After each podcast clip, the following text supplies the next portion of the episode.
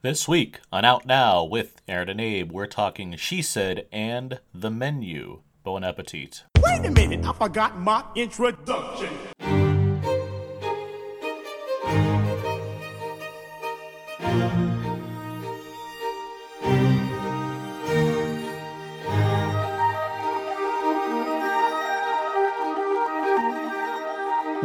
Recording, and this is Out Now with Aaron and Abe. I am Aaron, and Abe is unfortunately not here this week. He was called away, uh, but he shall return soon enough. Out Now is a film podcast where Abe and I discuss new movies weekly. We dig into movies, mostly spoiler free review, the occasional commentary track, or some other home movie topic. This is episode 516, 516. And this week we have a double review episode for you guys. We have She Said and The Menu. Two films. I have no I have no other supplement to that one, I guess. They're both New York films, which makes sense because joining us uh, today we have the owner and editor in chief of Next Best Picture and the host of the Next Best Picture podcast. Happy to go on the record with us today. It's Matt Neglia. Hello, hello, hello. I am very excited to discuss what she said about the menu. Yeah, exactly. I, I'm glad you're back with us on the pod. It's been a minute. It's been a minute since we've had you on the show here. You know us. what? I am an extremely busy individual. um, you are no, um, I listen. You call me at a good time, and anytime anybody catches me at a good time, I I do make an effort. And considering it is um past 11 p.m. on the East Coast right now, I would say this is a good time. Good. What what what am I losing? Sleep? Fuck that. exactly. That's that's exactly the right attitude to have, which yep. makes plenty of sense because we we have these movies set around and in New York, and I figured we need we need a big brash guy to just, just jump in and, and talk about these two movies with oh, us. Oh, I, then I'm not the right person for this. so who better? Who better than the the the EOC of NBP? Does anyone ever call you that? People should say that more. No, I I actually have never. Nah, that's that's a new one. I'm gonna, I'm gonna throw that to uh, what's his name to, to Will. Uh, throw that at you. Uh, but no, glad to have you back here. We're, I'm looking forward to talking about these films with you and talk about some other stuff because you know uh, it's award season and uh, you have some thoughts on how these always do. Uh, ask my team and they'll tell you. I I always have thoughts. I I send like random messages out sometimes at mm-hmm. like. Two in the morning, I'll be like laying in bed and I'll be like, guys, I actually think that so and so might get snubbed. And everyone will just be like, Matt, go away, go to bed. like how often does that it, come to fruition? Well, I mean, like this stuff is on my mind 24 7. And if anybody listens to Next Best Picture, they will know that we do take almost like a surgical approach to award season. We look at everything from every single possible angle, we assess, and then we try our best to make the correct uh, prediction. I mean, it, it you know, is sometimes backed by logic that definitely makes sense, but can turn out to be wrong. Uh, but I would say that we never leave any stone unturned over at NBP. With each passing week, there's always like new news that will tr- trigger a topic, if you will. And so by the time we get to the end of award season and our final predictions, it feels like we've really covered everything at every point to some degree or another. We don't just focus on best picture, even though the site is called next best picture. We really do talk about everything. And it's funny. It's funny you mentioned that because we're out now there in an A, but we talk about things that aren't out now all the time. Sometimes the things aren't out. So I mean, you know, I mean, everybody's a little bit different in that regard, but you know, that's our philosophy on how we do things. Well, very cool. I'm glad to have that that understanding of how NBP works. I, have you know listened my share of times, and uh, it's always a cool to hear you got your guys' opinion. I'd love to get it back on there at some point. And I was on there for what the five bloods years ago, um, but uh, Hey, you know what? Mm-hmm. If we can get schedules to align, I would gladly have you on. For sure. Well, glad to hear it. Um, I want we're gonna get back to some awards talk. I want to get the show notes real quick first, just to get some show business out of the way. Uh, first up, we have a new commentary track. We do a commentary track every month, and this month, in honor of its 25th anniversary, and to complete the quadrilogy, we recorded a commentary for Alien Resurrection, a film that is not looked upon the highest amongst the, with the fans of this series. Uh, but we talked about it anyway. And we had a range of thoughts. It was a lot of fun going over that film. Um, it's arguably more fun than the film itself. Uh, but that's up now. That's on iTunes, where you can find all of the episodes of our show. If you log on iTunes, search right now with her name, you can find our show. You can be like, oh yeah, there are a lot of episodes there. Then you can click that tab that says ratings and reviews, and you can give us a rating and review, which would be wonderful. That'd be great. Help us out. Uh, but what else? Um, it, we are coming up on Thanksgiving right now. Uh, that means there's a lot of movies that are opening. Stay tuned for a series of reviews that we've looked to provide. We'll see if they're double episodes or just mini episodes. We'll see, but there's just certainly a lot of things we don't want to look over. Uh, so stay tuned for all that. And Making uh, my podcast schedule at this time of year is a pain in the ass. So Exactly, I, I, I, right? totally feel your pain. it's like how do we talk about devotion, the Fabelman, Strange World, and Bones and all, all the all all future family classics, all at the same time, all all four of those. Um, it's a lot to do. It's a lot to cover. yep. Um, but yeah, that uh, we do have plans to uh, cover vari- all of those films in some kind of order. So stay tuned. A lot of content coming your way in the next. It's not like December is suddenly like, oh, there's no films anymore. There's plenty of stuff coming out.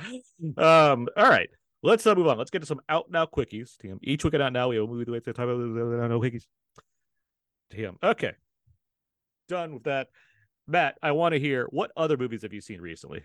Well, uh, I'm gonna go out of order here. I'll go off the top Sure. of my head. Um, I saw a little movie called Babylon, uh, directed by Damien Chazelle, and I'm on a review embargo, so I can't say much about it. But uh, maybe I can get around that by talking about its awards prospects a little bit here. Um, as you are aware, it's an over three hour long movie. It is, in my opinion, a monster of a film.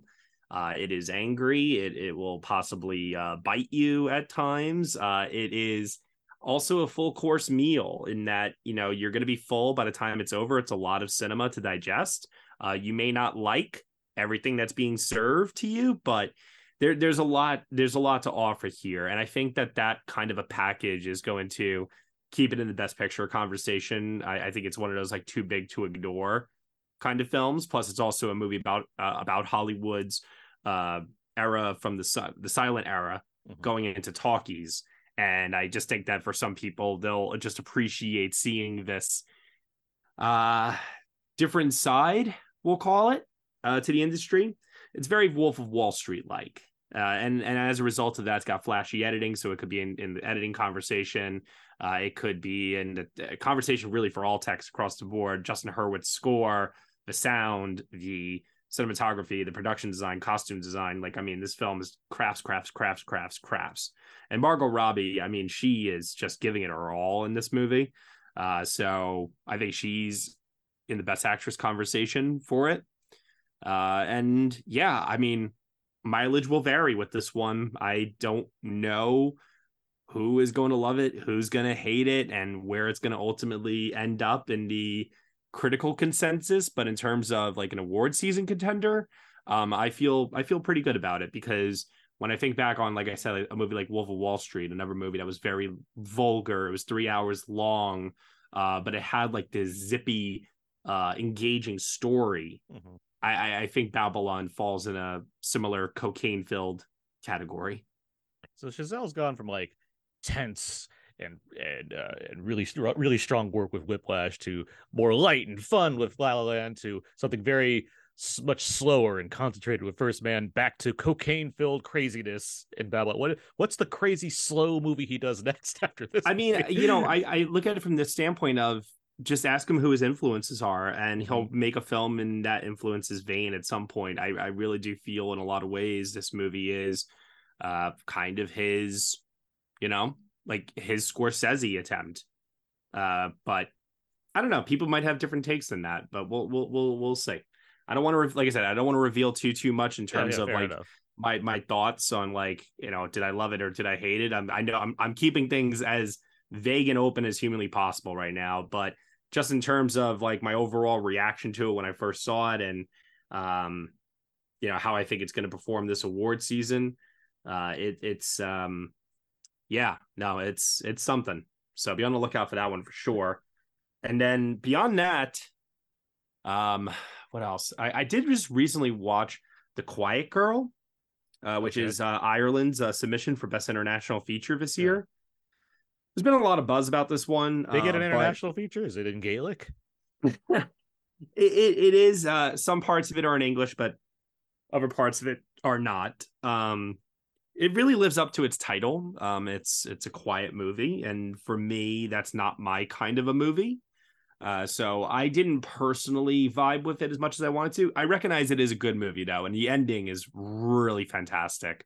Uh, but I think I leaned on the side of being a little apathetic towards it while also at the same time recognizing that there was some good stuff in there. Um, I've talked to some people who are just balled over by it. They think it's amazing.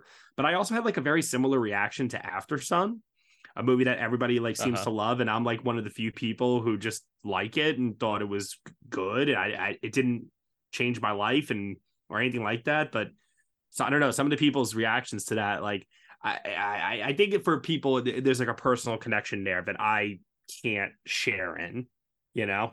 Mhm. So another uh another title. I don't want to like bore you because I watch movies all the time, but, but uh I'll, I'll Wait, keep it. I've never heard of somebody like that before. Yeah, right. I'll keep it to just just three. Um, the other title uh that I'll talk about here, Disenchanted. Did you watch this? Haven't yet. No. I- Lives up to the title too. You I you're, was- you're, you're telling me that the straight to Disney Plus years later sequel is not as good as the smash hit blockbuster? You know what? I actually kind of dug Hocus Pocus 2 a little bit. I was ha- I had a fun time with that one. I, I thought they It's leaned in and into the right notes for what that movie was supposed to be. That's fair.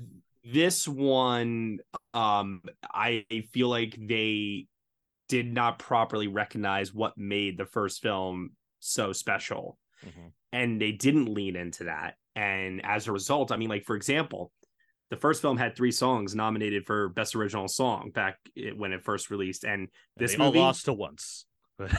Hey, you know what? Deserved winner. It is a deserved winner. It just it always amuses me that there are three Disney songs up for best song and they all lost. Yep. Sorry, go on. What? So but, how many? but like none of the songs in this movie are memorable. Not Mm. a single one. hmm Like, how do you mess that up? I, I like I, it's kind of baffling to me. And then this movie, I mean, when you get the Disney Plus budget. and then this movie has like some just really janky visual effects work. I mean, just really Tap just sign on the Disney Plus budget segment. I mean, it, it is the answer to everything here. Yeah, you could like just lay it at the feet of well, Disney Plus. like I get what you're like Hocus Pocus. I don't care for, but I don't care for the. I don't think the first one's like. No, that's what. I'm It's just- saying. it's just a movie, and it's like okay, they made a sequel to that. they captured the like- spirit of the first movie, Yeah, and so- the first movie wasn't that great to begin with. and the, the bar isn't that high to delete Right. over here. So like, Yeah, yeah, yeah. Was is a legitimately well made, clever film with some. Uh, you know, I thought it was extremely clever when it first came out, like the use of the 2D animation mixing with the live action. Yeah. Here, there's a lot more CGI, and I just think that that all didn't work properly. Uh, Amy Adams, man, we are really in the Amy Adams flop era right now. We truly are. When you look at her filmography as of late, it is astounding. Uh, but I'm really hopeful that she'll rebound with uh, Marielle Heller's Night Bitch next year. God, I love that title. I, any excuse I can to just like throw that in there. Uh, but Marielle Heller is just such a talented filmmaker, and I, I, I remain optimistic that her working with Amy Adams will produce something uh, good because the last couple of films with her, I've I've struggled, as many have. So yeah, uh, that's that's where I'm current. Oh yeah, and you know what? One other thing too. I Mhm. watched Stutz, the Jonah Hill documentary on Netflix. Oh, okay. How's that? Yeah, have you? Yeah, I, so I know it. I haven't seen it. it's perfectly fine Mhm. uh, in terms of its execution. What it's trying to say, I think, is extremely important. Uh, they try to distill these uh, tools that Hill has experienced in his own therapy, and he's hoping to share those tools with others in hopes that they'll help them. I got to be honest with you, like I took notes watching this movie. I was like, yeah, there are some techniques in here that I'm like, I might try this for certain situations in life. This is pretty good.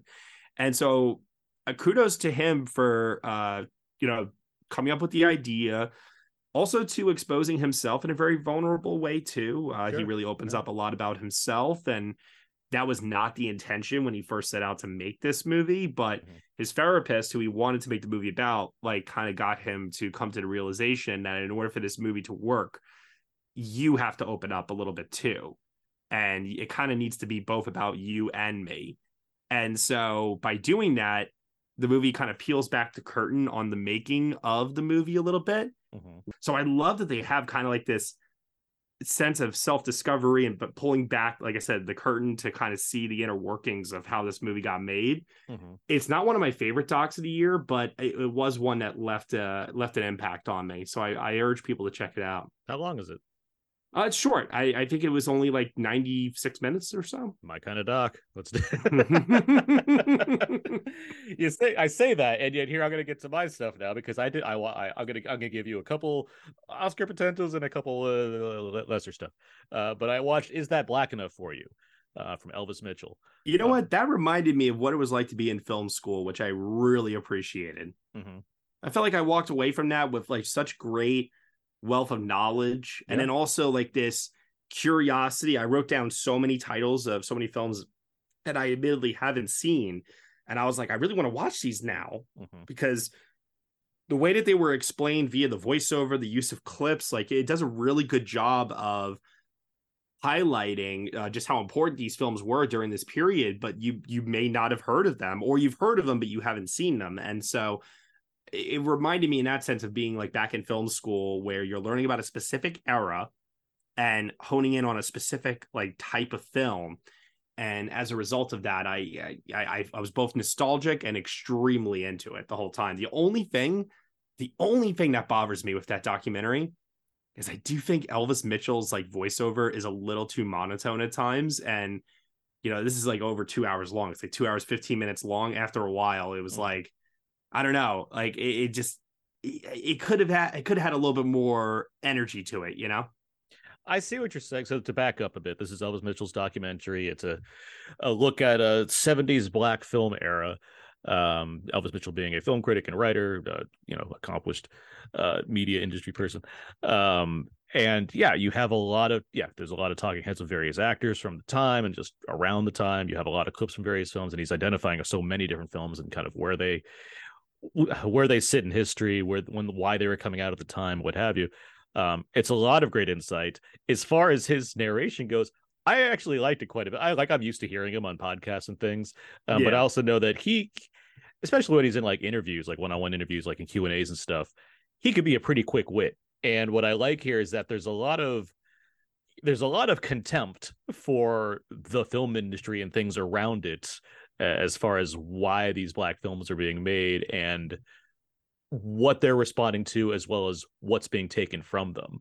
And so I think he tried to what it seems like to me is that he tried to find a balance between his own kind of snarkiness that he can have mixed with a sort of educational tone uh, to convey a certain attitude that he wants to bring where there's I don't think it's necessarily it's not like didactic. I mean it, it's there's a sense of humor in there, but it is kind of being played against this minor level of anger that I think is justified in what he's doing. I can get it, you know, you know, for a two and a, yeah, I I agree. I can agree with you as far as it's, it's a long documentary. And Yeah. so if you have a certain kind of tone, it's not always going to work for everybody. But for the most part, I just thought this was pretty, like you were saying, is a pretty great doc in terms of the wealth of knowledge you receive from it, in terms of all the information you're getting and all the different talking, all the people that you're hearing from, let alone just delivering all these different movies that you'd want to see. I was so happy to see a number of films that I have seen, but just I know don't get that kind of recognition. Something like Cooley High, which is coming on the Criterion Yeah. next month, which is great. Uh, but it's like, yeah, cool. I'm I'm very very happy. There you go. Wearing your Criterion shirt. I'm very happy uh, to see just like representation for like these movies that you know, so many of them are not just like nice you know cultural footprints but also just really just strong entertaining films that are worth you know worth catching up on. Absolutely. oh yeah that's on netflix now. I i, I I really enjoyed that one. Uh, i watched bardo false chronicle of a handful of truths. Oh here we go. In Inarritu's latest film uh, about the journeys of a man who won two Oscars trying to make himself feel important. Um, that's harsh. I didn't dislike this film. I didn't necessarily like this film. I'm I'm I'm not sure where I feel I land on it yet. I saw it a few days ago now. At this point, it's quite long, and I was in a hot room where I was very uncomfortable, so it didn't help. Mm. Um, but um, that was that was by design for the experience I Uh, guess, yeah. But um, I'll say this: Darius Khondji's cinematography is pretty incredible. Like after, i agree which yeah. is not like it's not surprising, but like after watching, you know, what do you have like three back-to-back Chivo shot films? It's like Mhm. okay, uh, glad to see Khondji coming in here, being like, I can also do this, and just making it look very cool. And that's the thing too is that if you would have told me that this was shot by Emmanuel Lubezki, I would have believed you probably.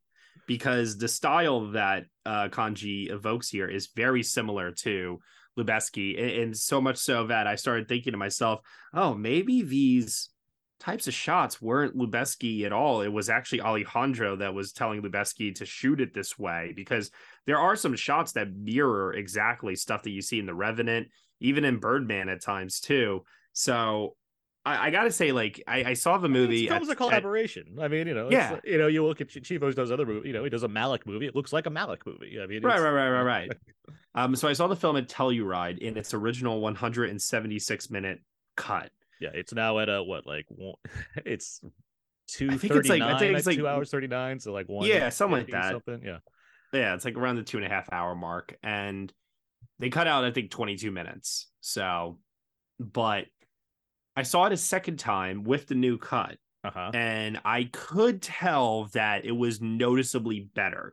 It Hmm. did move better. There was one scene in particular that I definitely noticed was missing that I was like, okay, good. Glad you lost that one. and there were some scenes where I could tell that they were a little bit shorter.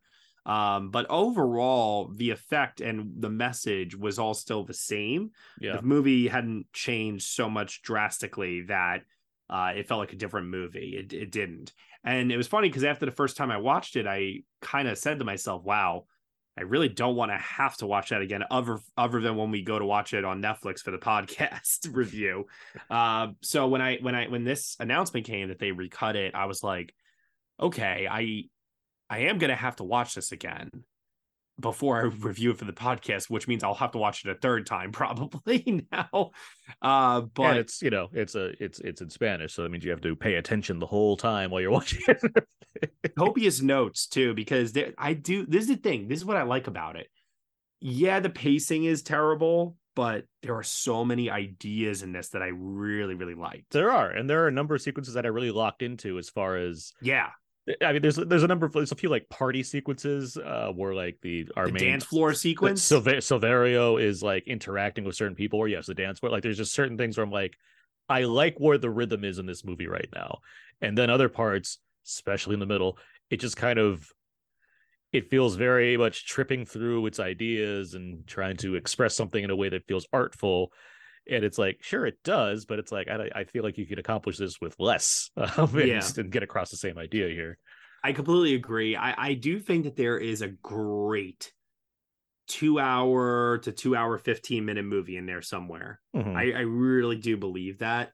So I think the movie could have been trimmed down even more, but there are certain scenes that are extremely memorable and are still sticking out in my mind. The airport scene in particular is one that I, I really, really liked. And there there are a couple like that throughout. So it's messy, but in a way where a part of me was even wondering, is this like intentionally messy as a way to kind of evoke Fellini at times, you know, in almost like this kind of abstract sort of way. Uh, but then I, but then I was like, okay, maybe I'm giving him like a little bit too much credit here, you know. So I mean, but I don't. I mean, you know, he's an accomplished filmmaker. I don't think he's dumb as far as that kind of thing goes. I know you're not saying that, but I mean, I, I do think he. I don't think he looks at this whole film and is like not recognizing what what's what he's picking up on as far as like something like you know it's it's clearly like his eight and a half that's what he's going for but like in Right. terms of like what he's known for i don't think he's above knowing not only where his praises are but where his criticisms come in and i do think there is some kind of attempt to comment on all of it it just Right. it come it, it, feels like that it feels in a way that's could be detrimental to the film overall as far as getting caught up in what he wants to put out there versus what makes the most sense for the movie I mean, this is a movie at the end of the day where like I appreciate the swing, uh, Sure, and, yeah. and the form I like of the Inari, too. swing, Yeah, even though uh, yeah. even though he didn't connect with the ball. Yeah, so it's like, oh, good swing, good I, swing, looked really strong. it's hard to say if I'd connect to it more watching it on Netflix. If that's a weird thing to say to begin with, but it, you know, watching it the way I did, where it was just I have heard uncomfortable. that if I have heard like Mhm. international viewers are connecting with it a lot more than domestic viewers. Uh, and I think that's because the themes of the film are resonating with them on a more personal level, potentially. It's fair. Yeah. Yeah. I've seen a correlation with some with some international film critics in particular. Mhm. So I um I watched uh, Saint Omer. Um, that Mm. is is that Francis? Um, yeah, that's that's Fran- uh, France. hmm that's Yeah, it's France. uh, it's a French submission uh, this year for international feature. yeah. This is like it. It's weird to call it a courtroom drama because that's what it is. It it really it takes It it's, is, It's like a two. It's a two hour movie and two thirds of it are set in a courtroom, but it has an And those scenes approach. almost seem to play out in real time, almost. yeah, hmm very They, much. they so. go on for a very, very long time to the point where you really feel like you're a fly on the wall and you're really in it. Mhm. Uh, performances are good in this. They Th- Those two, those two main performances, I think, carry you through whatever sluggish pacing or kind of opaque storytelling that there is in there. But I think it works by the end overall. For sure, I would I would agree. I think it's effective in what it's overall trying to compared to Bardo. I think it's effective in what it's trying to accomplish. It it just it takes it it's taken it takes its time to get there, but I do think it's weirdly riveting despite the minimalism that's shown in how they shoot these long courtroom scenes. Mhm. Um, but it, yeah, it does. I don't need to get too much into the plot, but yeah, it just it follows this novelist who's just like attending this trial, and we're watching this trial take place, and involves this woman who's who's it's not even alleged she she admits to it she murdered her child and there's a reason behind all of these things that connects in interesting ways but yeah it's it uh it's certainly a drama but i, I but it uh it has an interesting point of view as far as what multiple points of view in fact actually which is uh good. It's good for the movie. So i it's certainly one I, I would recommend. I don't know when it's coming out exactly. I'm sure it will be releasing a limited release sometime soon I do wonder though if uh, the international voters are going to go for it though, because it is a very, as you mentioned, like very very slow type of film. Um, and I think that there are other slow movies that aren't as, um, that that are more direct in their emotions and also in a way that they land the impact of their storytelling because Saint Omer for me, like in terms of its overall like impact, you don't really feel it until like the final couple of minutes. That's fair. And there's just- So- there's a lot of exciting international submissions going on right now. Though. Yeah, I- you know when you have like eighty plus films, I mean, Mhm. you know, it, it it gets competitive. I hear you. Uh, the last one we'll mention um, is a Christmas Story Christmas.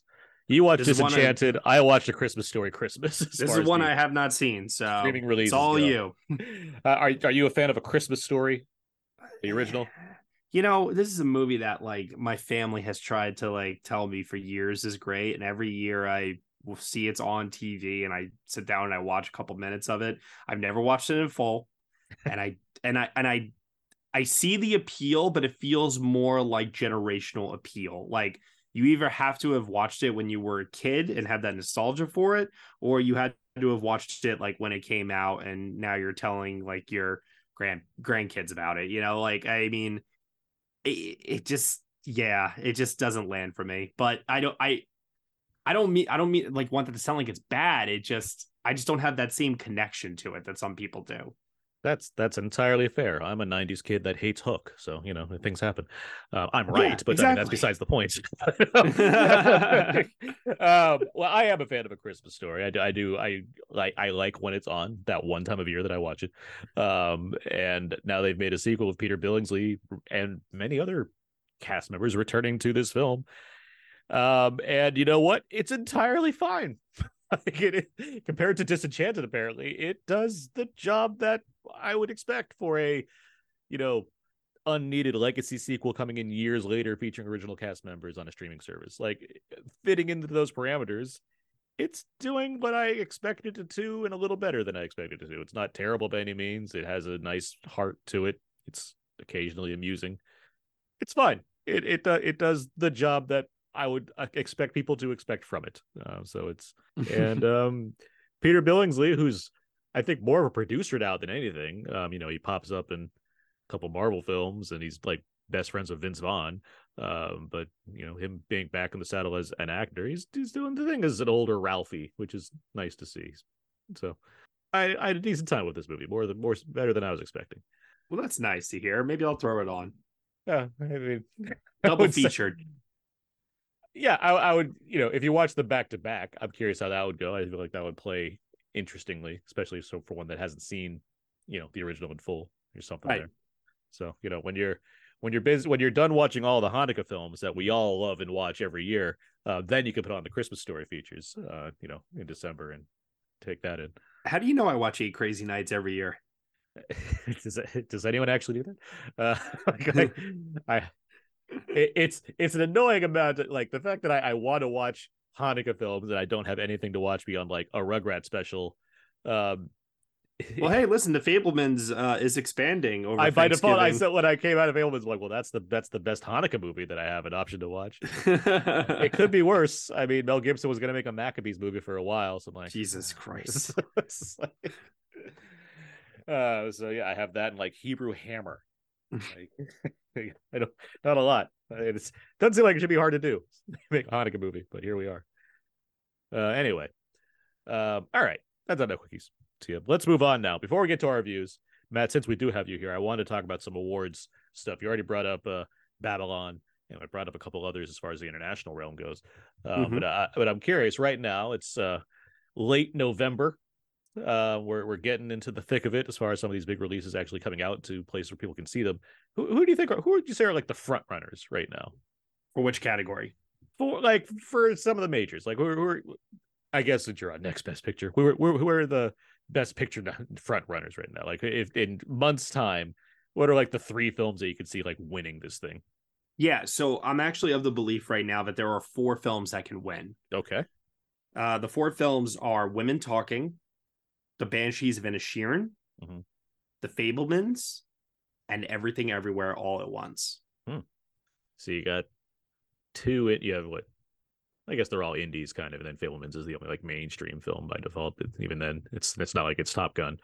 Um, Right. So you, so you think those four are the the kind of the the pot the big possibilities? Why why so?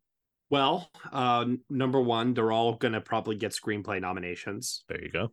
Uh, number two, uh, they'll probably all get acting nominations. And they'll probably have a combination of acting, writing.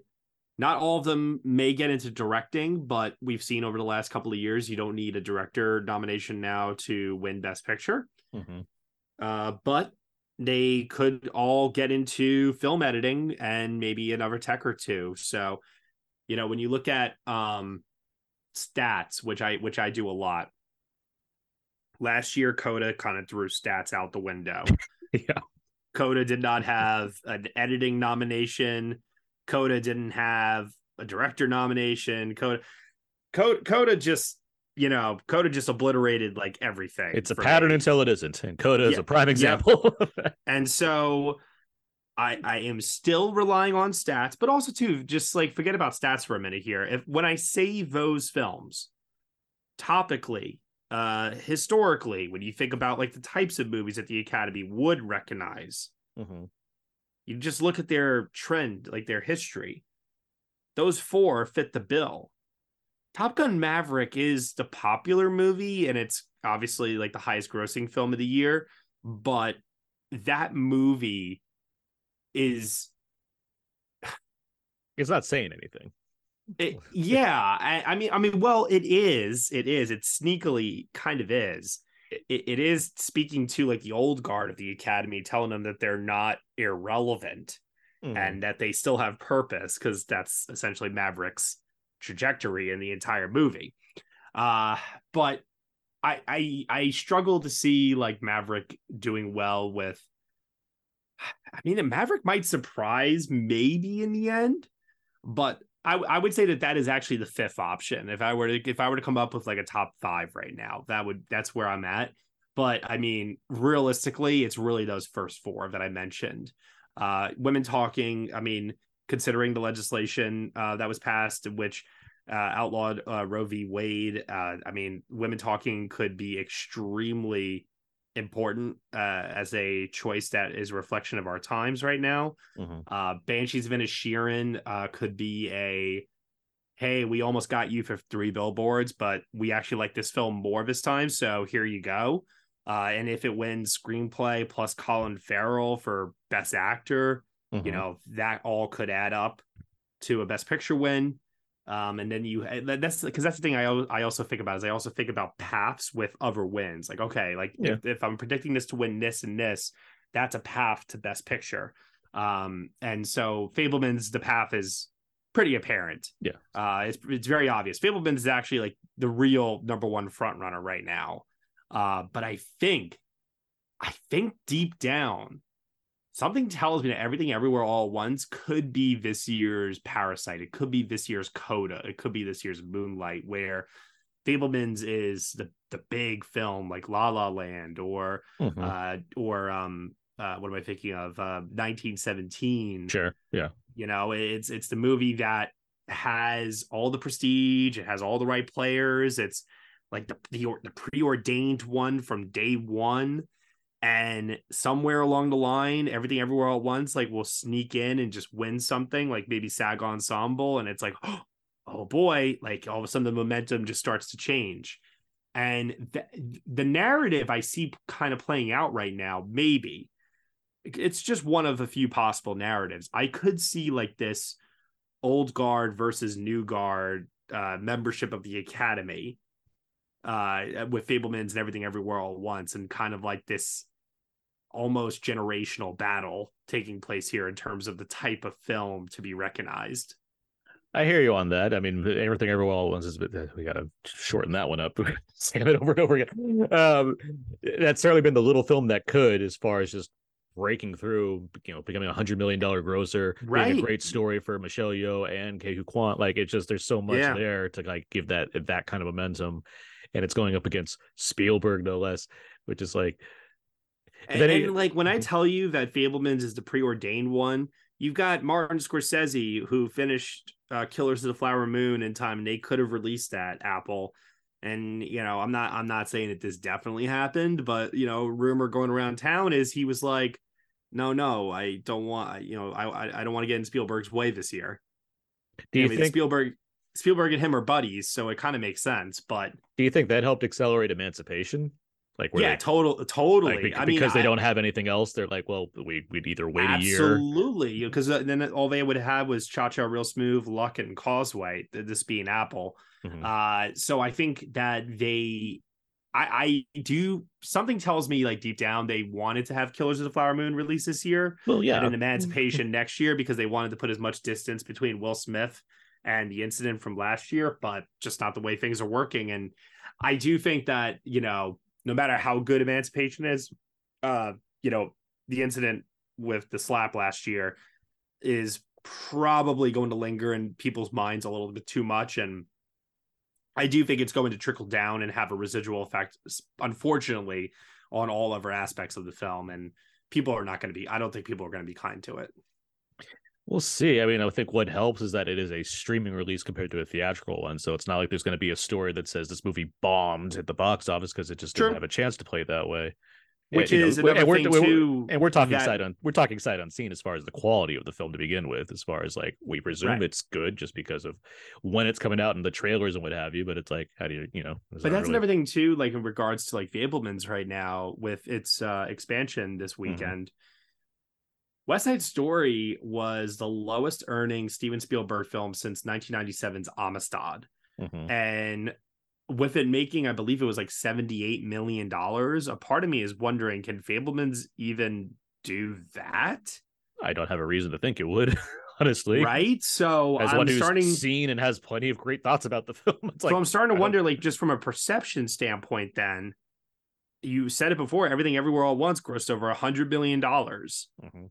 Fabelman's like, yeah, I know it's Spielberg's life story and we love Spielberg, but then like say say, say this to yourself.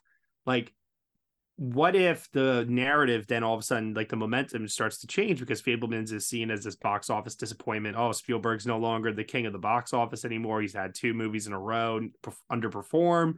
And there's a lot of like, you know, factors we could throw at that given, you know, the pandemic and people not returning the movies for these types of movies yet and so on and so forth. But i don't know. I think it might go a little bit deeper than that. And something tells me that spielberg would still win director. He's my front runner for best director. Mhm. i don't even think there's a number two to him in that category. I i think he's so far ahead. And I'm wondering if he could be like Jane Campion last year, where it's the only win for Fabelmans, and that frees up then something else to win Best Picture. Well, if Sammy submits some of his film for the shorts, they can get two Oscars that way, but we'll see what happens, I guess. um, you put, we've talked about a few things here, but uh, that that makes me want to get to this other question I had as far as indies versus blockbusters when it comes to Oscars this year, because we have obviously the films you just mentioned, you know, Women Talking, Banshees of Inisherin, Everything Everywhere, which are all you know smaller films, along among the others that will likely get nominations. But you have like a pretty crowded set of blockbusters that could make their way into this category. You have Top Gun, you have Avatar, maybe Black Panther. Black Panther's uh, not happening. I doubt it as well, but I mean, I I see where the argument comes from. But here, um, here's the thing with that, like, and I, and I've been pushing this idea on the people or anybody that will listen because when I say it, it's going to make sense. Sequels only get into Best Picture when there's a general consensus that it is better than the first film. If there is even a hint or a detection that it is, know, it's like the same or it's not as good it it's not going to get in for best picture. Like like it needs to exceed expectations and fly sky high above the first film. That's what maverick is to top gun. That's what mad max fury road is to any other of the mad max movies. That's what uh the godfather part two is for part one. Return of the king is. And you know there was like this general consensus of like this is this is great this is great cinema like this is one of the best films of the year. Nobody's saying that about Black Panther Wakanda Forever right now. That's fair. Uh, re- regardless, in terms, still there's with the Top Gun and, and potentially Avatar, which is which could fall into the same. Could happen but... with Avatar. Could happen. You know, never doubt James Cameron. Mm-hmm. Everyone, everyone, for some reason, with Titanic and Avatar, chose to doubt him, and well, I just look, got... where, look look where he ended up. I'm just curious your thoughts on you know, we've had a couple of years now where it seems like the indie films have pretty much run wild in the categories, with some exceptions, as there always is, but like even more so than it seems like normally, mainly because mm-hmm. those indie films are the kind of films that would be high grossing dramas back in the 90s and the 80s and the 70s, and now they're result they're, they've resorted to indie films for these kind of stories. Um, but this but also year... at the same time too, there were less films being released during those during those times. Uh, this is also pre-internet um for sure but you can yeah. you can take some of the stories being told in some of the indie films that have been nominated for best picture and see those as a wide released film from the 90s as a drama or something that would just that would have clicked with audiences more than some of the lower grossing films that we've had but i but I, but but it's interesting though because like the whole click thing i i i, I just I, I I don't think it's that simple to distill it down like that because well, I'm speaking somewhat generally, but sure, yeah, yeah, yeah, yeah. No, no, I I hear you. I hear you. I just I, I I hear this comparison all the time. Like I always hear people always talk about well these films in the 90s were getting you know this much money at the box office and Forrest Gump made all this money and it won best picture and like countless other examples you know of uh, these high money making earning films winning and the same can still be true of today, mm-hmm. but it's not going to be for uh, a superhero film or a franchise film or something like that. You need to find the types, like I said, this is why it's so important to understand that the Academy's like past history. They're still in the realm of wanting to honor films that fit within the tradition of what a Best Picture winner. Oh, I definitely is. see that. Yeah. Yeah. It's yeah. easy to look at that and see the variety of films they do they do nominate. But that's it, why I'm also like bringing up like so much of this talk about like Fabelman's box office and the fact that everything everywhere all at once is seen as a success with its hundred million dollar gross and uh th- i mean it, it is small compared to still what a film in the 80s or 90s would have grossed and been in the best picture conversation sure but relative to, to today that movie is seen on that level i think um and so it's going to be very very interesting to see like how banshees continues to perform because right now it's still at under 10 million dollars at this current time. Women talking i i kind of fear for it at the moment because of the fact that um you know she said just opened and it didn't have a good opening and wide release but maybe the climate will be a little bit different when women talking comes out. Hopefully we'll see if it stands a better chance um but yeah no the box office for awards season films is not looking too hot right now. But then there's another thing too, like a lot of people are bringing up right now that also comes to mind, which is I think people are still willing to go see these movies. I think the problem is that audiences are so much more selective about what movies they will go and see. And when you have them all being released in this very, very short period of time from mid November till end of December, if they, I think if they were just more strategically spread out throughout the course of the year, they, they would probably perform better. I mean, if you put them all here together at once and you have a moviegoer who, instead of trying to see like five of them, is only going to go see one, that's going to hurt the box office for so many of them. I agree with you. I still, I agree with you. What I what I'm looking at is still the just the fact that these are deemed independent or art house films to begin with, compared to older mm-hmm. dramas that wouldn't be you know released by you know Searchlight Pictures. They'd be released by Fox. They're released by Sony. They're released by Warner Bros. And I do like there's you know, I, talking about she said, well, you know, well, we're, about we're about, we're about, we're, we're, we're exactly well, they're, they're, they're, Elvis is like good classic Elvis, you know, of something that actually yeah. did hit and came from a major studio, no less. I mean, no one had yeah, to yeah. look for where and, Elvis and, was. And it she, was right you know, and like you, and you were about to say too, like she said, you know, is uh, a studio film as well. So, but no, I, I mean, like I wasn't. I was going to say, I mean, just it's a. She said. She says a. What is it? Focus? Was it? Let me see. What no, she says Universal. it's universal jesus i forgot that's that's that's the that's the level of that film i see but even then it's like there's no world where like people are, you know i'm seeing variety put up uh, posts about how she said bombed the box office. In what world was she said gonna set the box office ablaze this weekend? I just don't understand where that thought comes from to begin with. Like that's not... I, I didn't either necessarily. Um it, it came in at number six last i checked and from 2000 screens it uh, or I think it was 2000 screens. I think it only made like 2.2 million dollars or something like that. that's a bold move for Universal to be like, yeah, 2000 screens is good for this. Nah, they should they should have done no a movie stars. Like they should have done a platform release for it. They Yeah. should have uh yeah, slowly rolled it out. But I mean, the problem with that is, you know, Fabelmans is doing the slow rollout. So I, I think they strategically, you know, let she said be the sacrificial lamb for Spielberg to not get in his way. Yeah, and it, there's the payoff. I mean, well, Mhm. with that in mind, thank you, Matt. I do. I thank you for humoring me on my awards questions. We've talked about this quite a bit. Oh wait, now. wait, one la- one last Yeah? thing no before we move on. Yeah. Uh, I I think Brendan Fraser's winning Best Actor for Mhm. The Whale, and I think Ke Huy Quan's going to win Supporting Actor for Everything Everywhere All at Once. Supporting Actress is really tough. That's the most competitive category right now, in my opinion, and it could be so many of those people. Who are the Uh, contenders you think on that one? God, there's like 15 of them. Seriously. um, I'm, I'm like, I'm, I'm not kidding. That category is insane.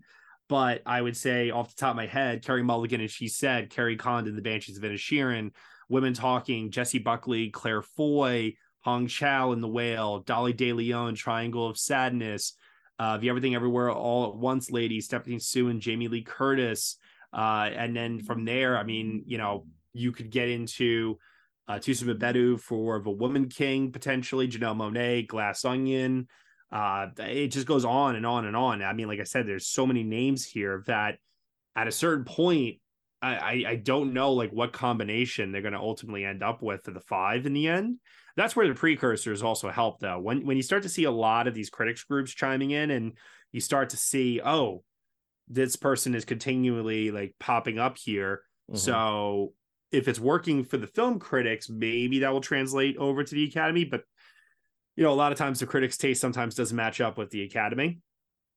But it is still helpful to see, like, oh, okay, like this person is always popping up. Like that's the consensus then. yeah, Uh, and, that, and that does help with uh, you know, trying to predict these sometimes. And then for best actress, um, last category here. I like kind of I I know in my heart of hearts like it's probably Michelle Williams because if Fabelmans does win Best Picture, she's probably coming along with it. But if the film doesn't win Best Picture, then I think it's between Cate Blanchett for Tar, which that performance is just incredible. Mhm. But I think even more incredible is Danielle Deadwyler's performance in Till. That performance blew me away when I saw it. And I and I immediately thought to myself, that is a that is an Oscar winning performance in a movie that if they watch it is very very digestible. yeah, Yes, it's tough subject matter, but it's like an easy watch. Where Tar is like kind of this two hour, 40 minute long art house film. It with- challenges you too. Yeah. Yeah. And it, it might it might not be on everybody's level as a result. And that could impact Kate, where Till, I don't think, has that problem other than it's tough subject matter and they just got to convince people to watch it.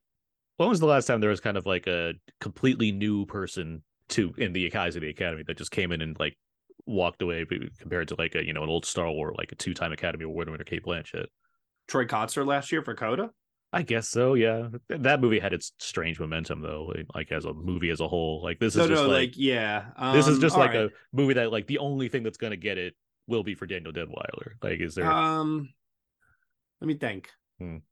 I mean, I'm trying to think of like best actress contenders that won without a best picture nomination. I mean, like Redmayne for a theory of everything kind of just came in out of nowhere, just kind of a little bit, a little bit, But that's he had still been- more of like he a- had been around. Um, sure.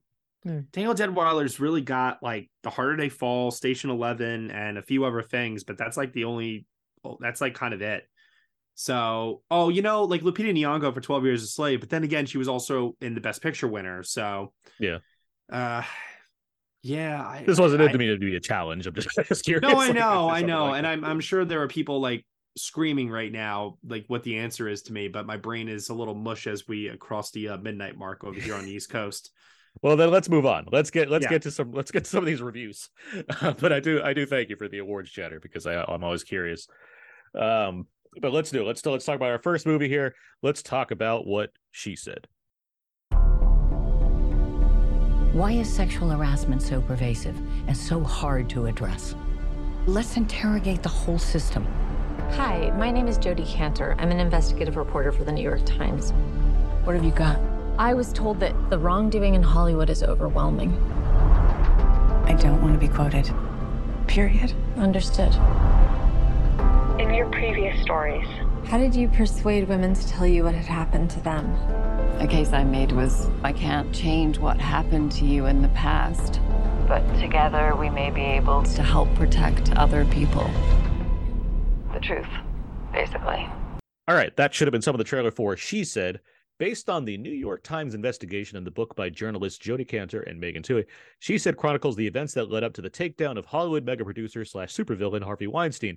Directed by Maria Schrader, Carey Mulligan and Zoe Kazan star as Twohey and Kantor, who find themselves teamed up in the investigation that would lead to them interviewing a number of actresses and former Miramax employees.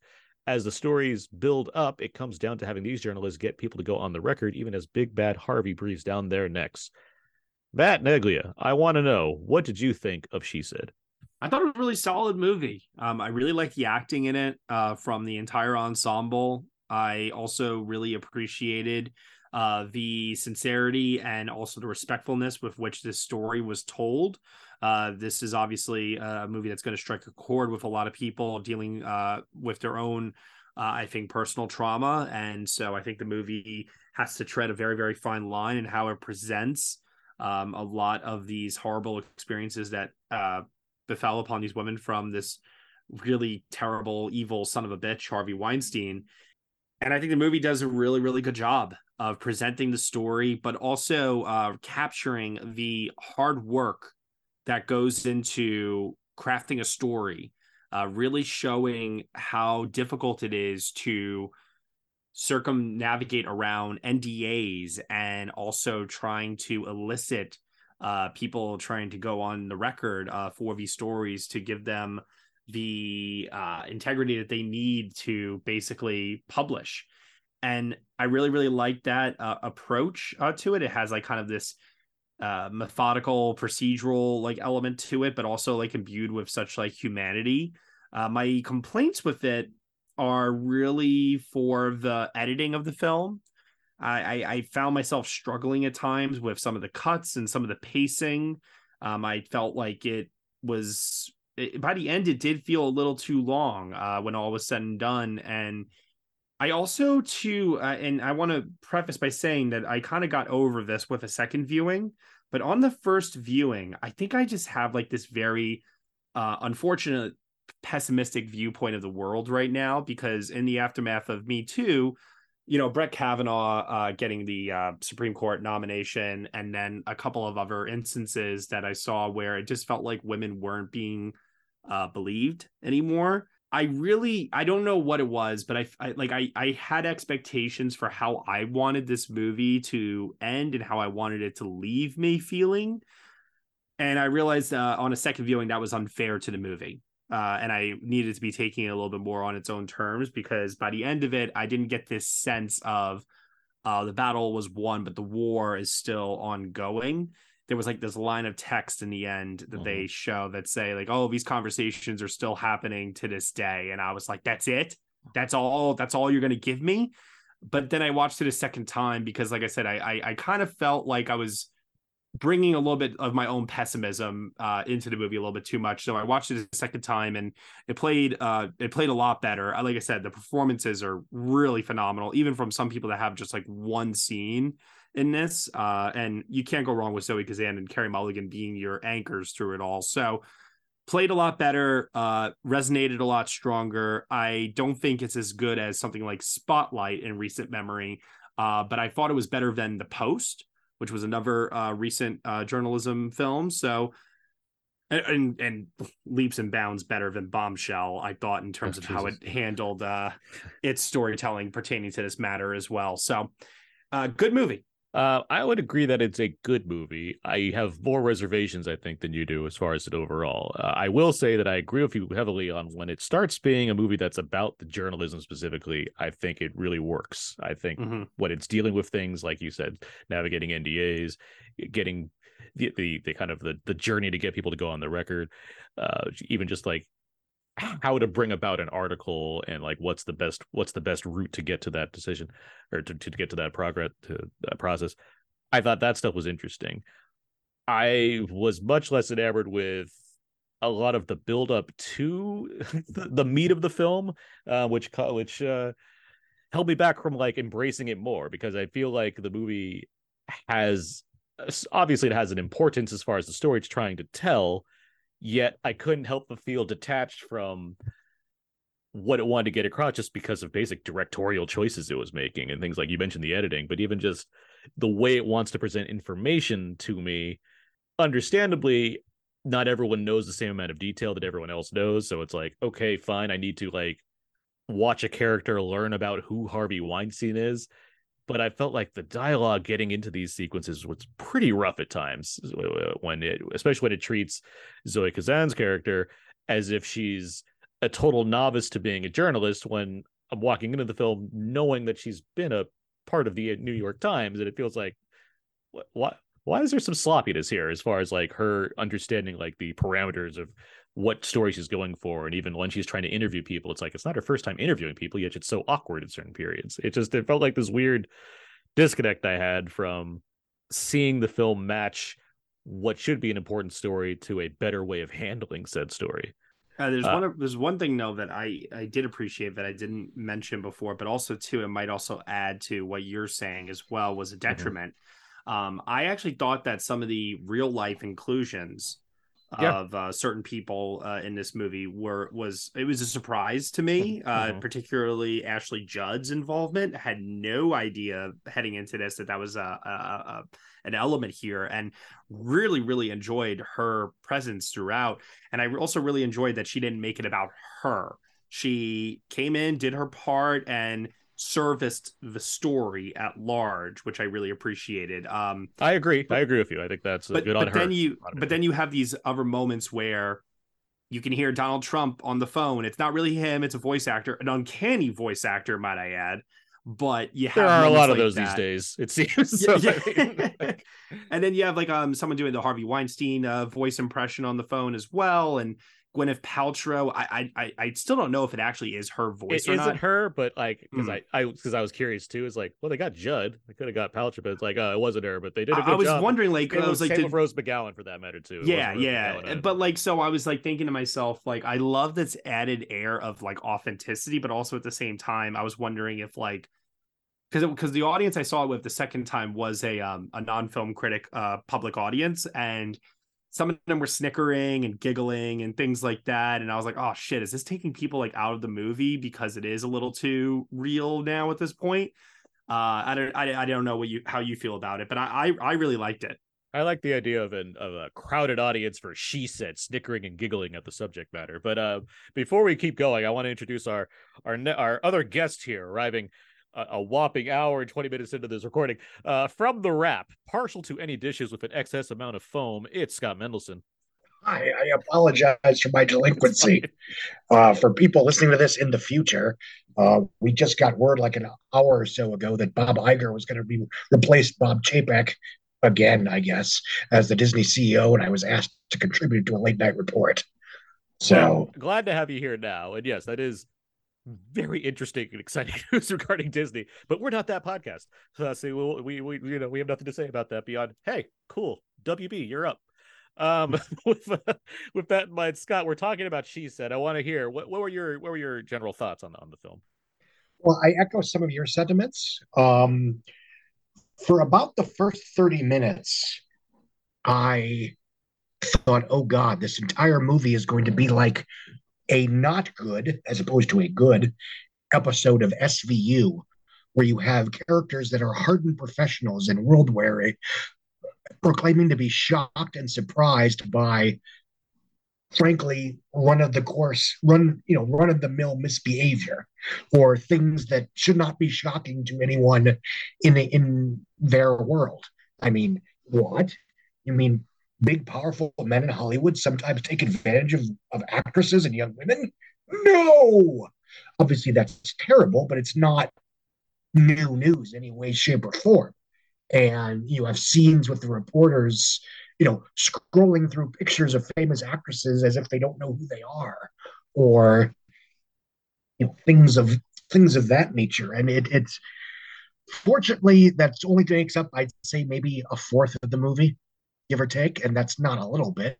But I think when the film just trusts its audience to be at least as world weary and and knowledgeable as I, I think the average moviegoer, it's it's pretty good. It when it tells its story, when it just shows in relatively clinical, objective detail how these reporters be you know brought wrote the story with phone calls and interviews and and and all of the nitty gritty of journalism. And it's not to a certain extent, it's not super cinematic, but that's you know that's sort of the issue when you have this slew of, of films and frankly miniseries being made about famous stories or big moments in history that aren't necessarily cinematic.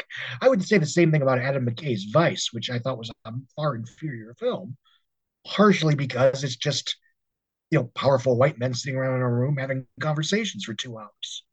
Um, you, you say you say this, that, but it's like there are classic films about journalism or about people yeah. just sitting around and doing the work that are classics for a reason because they were able to find how to make a cinematic venture out of this. All the President's Men is, you know, not inherently exciting if you just say these two guys dug up some information and took down Ken. Like it, it's it doesn't necessarily play out like, oh yeah, that's obviously one of be you know one of the more cinematic accomplishments of the '70s. Yet here we are. I mean, there, there's, um, there's films that don't occupy that space just from a you know a high concept. Yeah, I, I, agree with you. I mean, it's it's Spotlight, is one that yeah. took what should have been a very dry story and without overdosing on melodrama made it what I would argue is a very cinematic picture.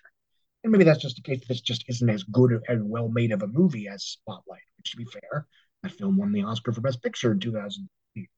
Um, the film is very well acted by everyone, from the obvious, you know, Carey Mulligan is a slightly showier role than Zoe Kazan, but Zoe Kazan is you know, arguably she's the protagonist and she's more our entry level character, which might explain why she comes off as, I would argue, somewhat naive in the earlier scenes. And then you have a couple wonderful supporting, you know, it's hard to explain what Andre Braugher is doing because it's so subtle, but it is wonderful. He he His no nonsense, just, uh, no bullshit. Yeah, he's just is so humorous. Yeah, it's like nothing phases him, and partially because you know he's not in all of these movie stars. So to him, Harvey Weinstein is just another rich asshole that he occasionally has to. Harvey, I got a paper to run. Give me give me your answer by two. yeah, exactly. it's great, like this warm confidence that he brings, especially given that he's you know running the New York Times, and so the way he can just kind of step in and say his piece, it's like great. I, I really like this, and because and he and Patricia Clarkson are just so involved in the final third of this movie, it makes it feel like a big team effort, which is you know that's how an investigation like this would go. I I just I really like those that that kind of that presence that he that he brings in here. I miss these other you know very talented actors that are doing their job. Yeah, Samantha Morton's one Oh. scene I think is really really good in this. Um, So here's here's the thing, because I agree with you. I think she's probably the best actor in this cast. Yet, I think it starts out really great, and then it becomes this like screed that's spelling out the message of the movie. and saying like, "Take this and tell everyone and do all this stuff," and I'm like, it's a good thing you're the best. You're a great actor because it's like this the force fed dialogue I'm getting right here. It just it, it it's not even like it's bad to hear these things. It's just more of I feel like the I think one of my major issues with the movie is that it it feels so proud that it's being this movie that it's getting to tell this story in order to you know spread this message and warn people and you know make sure this is clear and understood by others where i think that gets in the way of a better constructed screenplay overall Well, like I was saying earlier, that was kind of like my uh hurdle with it on the first viewing because I almost did feel like it felt like it was a little too self-congratulatory at times. And by the time we got to the end, I I kind of felt like I had this sense of, oh, this is a triumphant movie. The evil is defeated and we got him. And you know, and, and in the back of my mind, I was like, but there's so much more in the fallout of this. And like I said, they have the text on on black at the end to kind of try and encapsulate all of that. But I, I was just like so I was so pessimistic and I was so closed off to it. I was like kind of like refusing to read it almost. And I, I was glad, like I said, I was glad I watched this movie a second time because um, I felt like when I watched it a second time, I I, I saw more clearly like what they were trying to do, and I kind of left my own personal feelings like at the door on the second viewing a little bit more, and I was able to like far better enjoy it knowing like what approach the movie was taking and what it ultimately was on a second uh, viewing. I still think it's extremely vital and super important, even though the story is still like so recent 2017 up until now. It's only been five years at this point. Uh, but yet, for it to live on uh, through this film and, you know, could potentially get a Oscar nomination, two or three out of it. Uh, you know, it will then hold up as uh, a historical document, if you will, uh, within film history that people will be able to look back on and say, uh, "Yep, this was an important moment in our culture, and this is when the shift ultimately happened." it it's a fair read it just it would bother me if we like cement this film which is like to be average as the one that like tells the definitive story on harvey weinstein It's the one that we got. It's the one that we got, and and I think like you know when I, in terms of awards predicting. It's interesting because like I, I feel like this is at number like 10, 11 right now in people's like best picture predictions. I've seen some people rank it a little bit higher. For me, it's like it it it, it all depends on how Avatar performs and if Avatar is a big deal, I don't think it's getting in. If it Avatar underwhelms in any way, I think she said will get in there. Um, I know I'm making it sound like so simple, distilling it down to like one film's success or failure, but the other films that I have in my best picture lineup, I feel so supremely confident about. This is the only one where I'm like, I don't know because on one hand, you will have people in Hollywood who will want to recognize this film. And then on the other hand, you'll have some people who will think it's too soon, it's hitting too close, it didn't do a good enough job, and you know, whatever excuses you can possibly come up with at that point, right? I can just tell you on Aaron Neuwirth's personal best picture nominee list isn't in the top 50. Um, I, um, I, as much as I, as much as I respect what it's doing, I just, it, it, it comes up short in too many ways, despite me respecting the fact that like, yeah, okay, we're telling the story, you know, I, I mean, I just, I'm just be, re, I just be recapping my A. Hollywood movie about Hollywood taking out Harvey Weinstein. Whether it's good or bad, I, I feel like it won't matter. There's some word there that I don't think is irony, but it's something that just makes me just irk at the idea that this would be like a best picture nominee uh, the, the celebrating of the taking down of a man who forced his way to get multiple best picture nominations in the past it's it, it'd be weird it'd be like Oh. telling an honest story about frank capra Um, I do think, for what it's worth, one thing I liked about the film is I feel it did emphasize that it wasn't Hollywood that brought him down; Right. it was these outsiders. that would help. Yeah, that would. Yeah. It would. It would, Yeah, yeah. it would certainly not be Hollywood. and as far as. Oscars, not Oscars, my feeling was that, you know, do I think it's one of the best films of the year? Absolutely not. However, if this were 20, 25 years ago and this were just a Saturday night at the movies, it's a solid three star picture. Which is ultimately how I'm And trying to grade it as well. Like I said, I do think Yeah, Matt, yeah. what you were saying earlier, as far as like when it gets to like the journalism stuff, and yes, I recognize the importance of what that journalism is about. There's vital. That's vital. I get that. It, it, it's it's interesting to have a film that wants to play as mainstream entertainment as well as be a film that has a you know a message to it.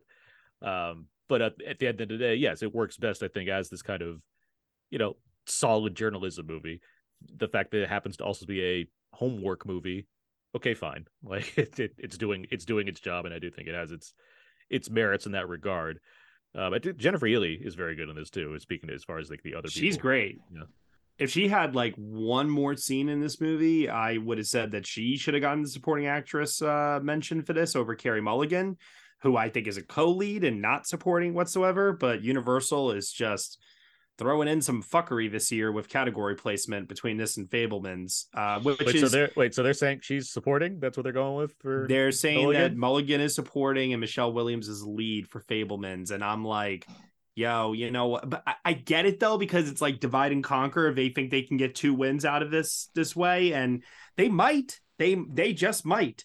Uh, Let's but be fair; those aren't the most egregious things that they could have done. Like those are you can argue. I can see the arguments for those a lot more clearly than other things in the past. Like that's I sure, get it. sure, but it still angers me only because I, when I saw Fabelmans at TIFF, I this was before the announcement of Michelle going lead. I was like, oh, that's a slam dunk. She's so winning supporting actress. We can get Michelle Williams her Oscar, and like we can move on with Yeah. life, and everything will be great.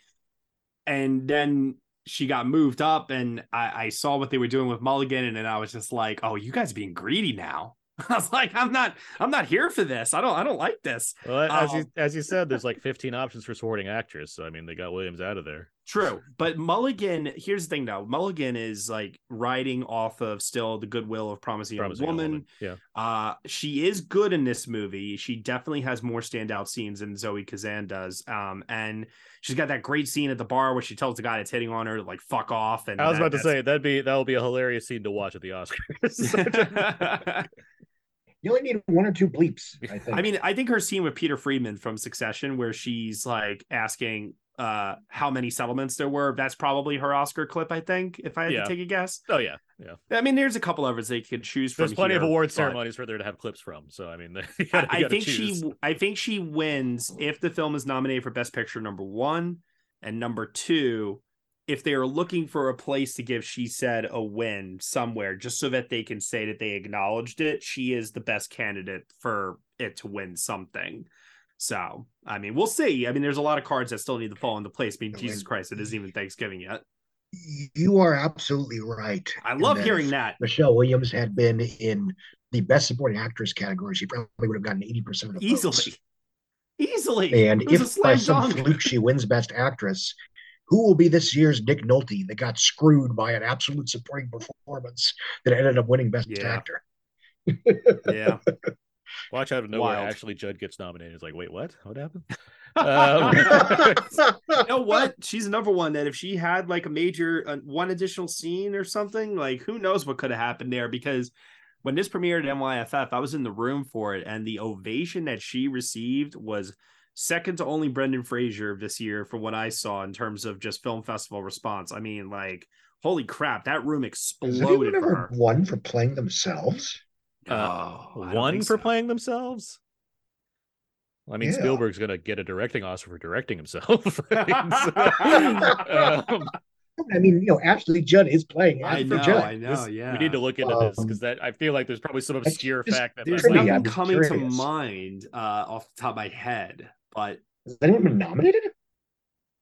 I don't think so. Maybe the Lou Gehrig story. back in the closest day? the closest I know that ever came, if if it never did happen, uh, was being John Malkovich for John Malkovich. yeah. I mean, no, I Um, don't have the answer to So this. yeah, I mean, I I I like the film when it's in the nitty gritty of its its you know it's telling a journalism Right. story. You're right. The scene where they're subtly you know they can't say anything out loud debating the number of settlements. That's terrific. That is terrific cinema. That is a scene that feels cinematic. That- yeah. Um, and I think when the story gets out of its own way, or doesn't feel the need to handhold, for lack of a better word, I think it's quite compelling. And I don't know if there's any way around that. Um, but yeah, it's fine. Well, we have another review to get to, and it's already going long. So, when should people go and see She Said? It's currently playing in theaters. Matt, when should be, when would you say people should see this movie? Uh, right fucking now because the box office is really bad for it. So go, people, go. Scott, Yeah, pretty much. I mean, look, I'm not going to sit here and scream that it's a the- you must see this on a giant screen, especially because it's you know it's Universal, so it'll probably be on PVOD. no, but like here's the, but here's the problem. No, But- it's that like vote with your wallet. Yeah, exactly. Like I it's not so much even like yes, I do want to see this particular film do well, granted, but it's also a sign of telling this major studio executives that we want to see more films like this getting greenlit in the future. And that I think is the more Having said important that, message I mean, here. Without getting sidetracked on box office, I have to assume Universal went to this with their eyes open. I, I, well, I was telling 20, Aaron 30 years ago, this would have been a long I was shot. telling Aaron this earlier. I think they intentionally went wide because they were intentionally platforming Fabelmans uh, instead of because they knew. I think they knew if they went wide with Fabelmans, they would have gotten the same result here, and they're not. They're not going to do that to Spielberg. Yeah. I just don't know why this didn't Well, come I out mean, in, like you know- late September, you know, mid October. Well, I, I mean, even for the green light stage, I mean, 20, 30 years ago, this would have been a long shot. Mhm. You know, no stars, you know, based on a relatively recent story that's relative inside baseball to R-rated, a lot of long. moviegoers. R rated. It is a film aimed at women that promises them a bad time for most of the running time, fair or not. Yeah. And that's very hard to get people in theater for. Uh, as far as as far, as far as my view, I mean, I as much as yes, supporting the idea of studios, you know, making dramas and putting them to 2,000 screens, that's great and all. I just I think the film's fairly average. I would say wait for streaming. Um, it, it it does its job well enough where you can enjoy it as a watch, but I wouldn't race out to theaters when there's so many things and so many options available to you. Uh, currently, films that I just well, frankly like a lot more. Um, all right, let's move on now. Let's get to our next review. So one more to talk about. Let's talk about the menu. Welcome to Hawthorne. Here we are family. We harvest, we ferment, we gel. They gel. We gel. He's not just a chef, he's a storyteller. The game is trying to guess what the overarching theme of the entire meal is going to be. You won't know till the end. Who are you? I am Margot. Why do you care? I have to know if you're with us or with them. This menu, The pictures, they're of us. this guest list. How did he get these? It's not good. This entire evening. Jesus Christ. This is just theater. It's stagecraft. We're leaving now. Has been painstakingly planned. That should have been some of the trailer for The Menu. What meal has cost you the most in life? The Menu revolves around Hawthorne, an exclusive restaurant owned and operated by Ralph Fiennes' celebrity chef Julian Slowik. Hawthorne is located on a private island, and guests consist of the ultra wealthy. In this film, we watch one particular night where the chef has more than the usual in store for his patrons, as his meticulously planned meal will likely have deadly results. However, Chef did not plan for the presence of Margot, played by Anya Taylor Joy. She's a last minute replacement guest who's come along with Nicholas Hoult's foodie fanboy Tyler. Will she be able to match wits with the chef during his most performative display of food as art? Scott Mendelson, I'm curious, what did you think of the menu? It was delicious. No, I enjoyed it. It was a you know different, completely different context, but it was a solid three star studio programmer. It's a fun movie with a high concept and a good cast. I don't think it's the best thing since sliced bread, no pun intended, but I think it's fun. And it's uh, you know not to be a cliche, but it's it's reminiscent of you know back when people went to the movies just to go to the movies. And a film like this would be a solid, enjoyable, pulpy little adult skewing film that maybe they'd drop their kids off at, you know, a superhero movie and they'd go see something for adults. Uh, it wasn't so long ago that actually happened. Um, I think it is very contained. Obviously, most of it takes place in a single contained location. I think it lays its cards on the table a little earlier than maybe it needs to, or that you realize pretty quickly that you know there aren't that many tricks it has up its sleeve other than the how, because we you know the what and the why is pretty self-explanatory. Maybe they realize that Fox Searchlight's been playing the the, the trailer for in theaters for like three months straight, so everybody knows that something's going on. although Indeed. although the reveal that the movie is not a cannibalism film uh was a surprise to some people Very disappointing.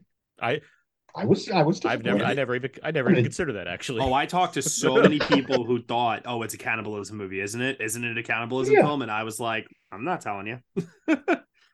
And honestly, it's it's almost that it's not is almost what it does be what it is is almost scarier because you know it's more plausible.